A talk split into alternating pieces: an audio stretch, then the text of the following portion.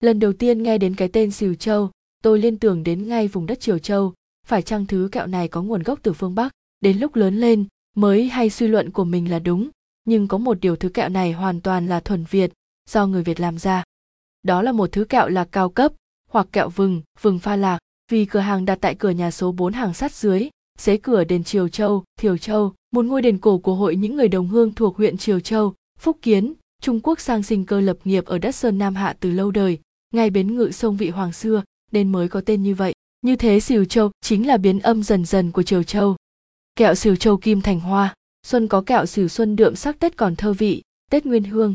Kẹo Sìu Châu đã trở thành niềm tự hào của người dân Nam Định về mảnh đất, con người ngàn năm văn hiến.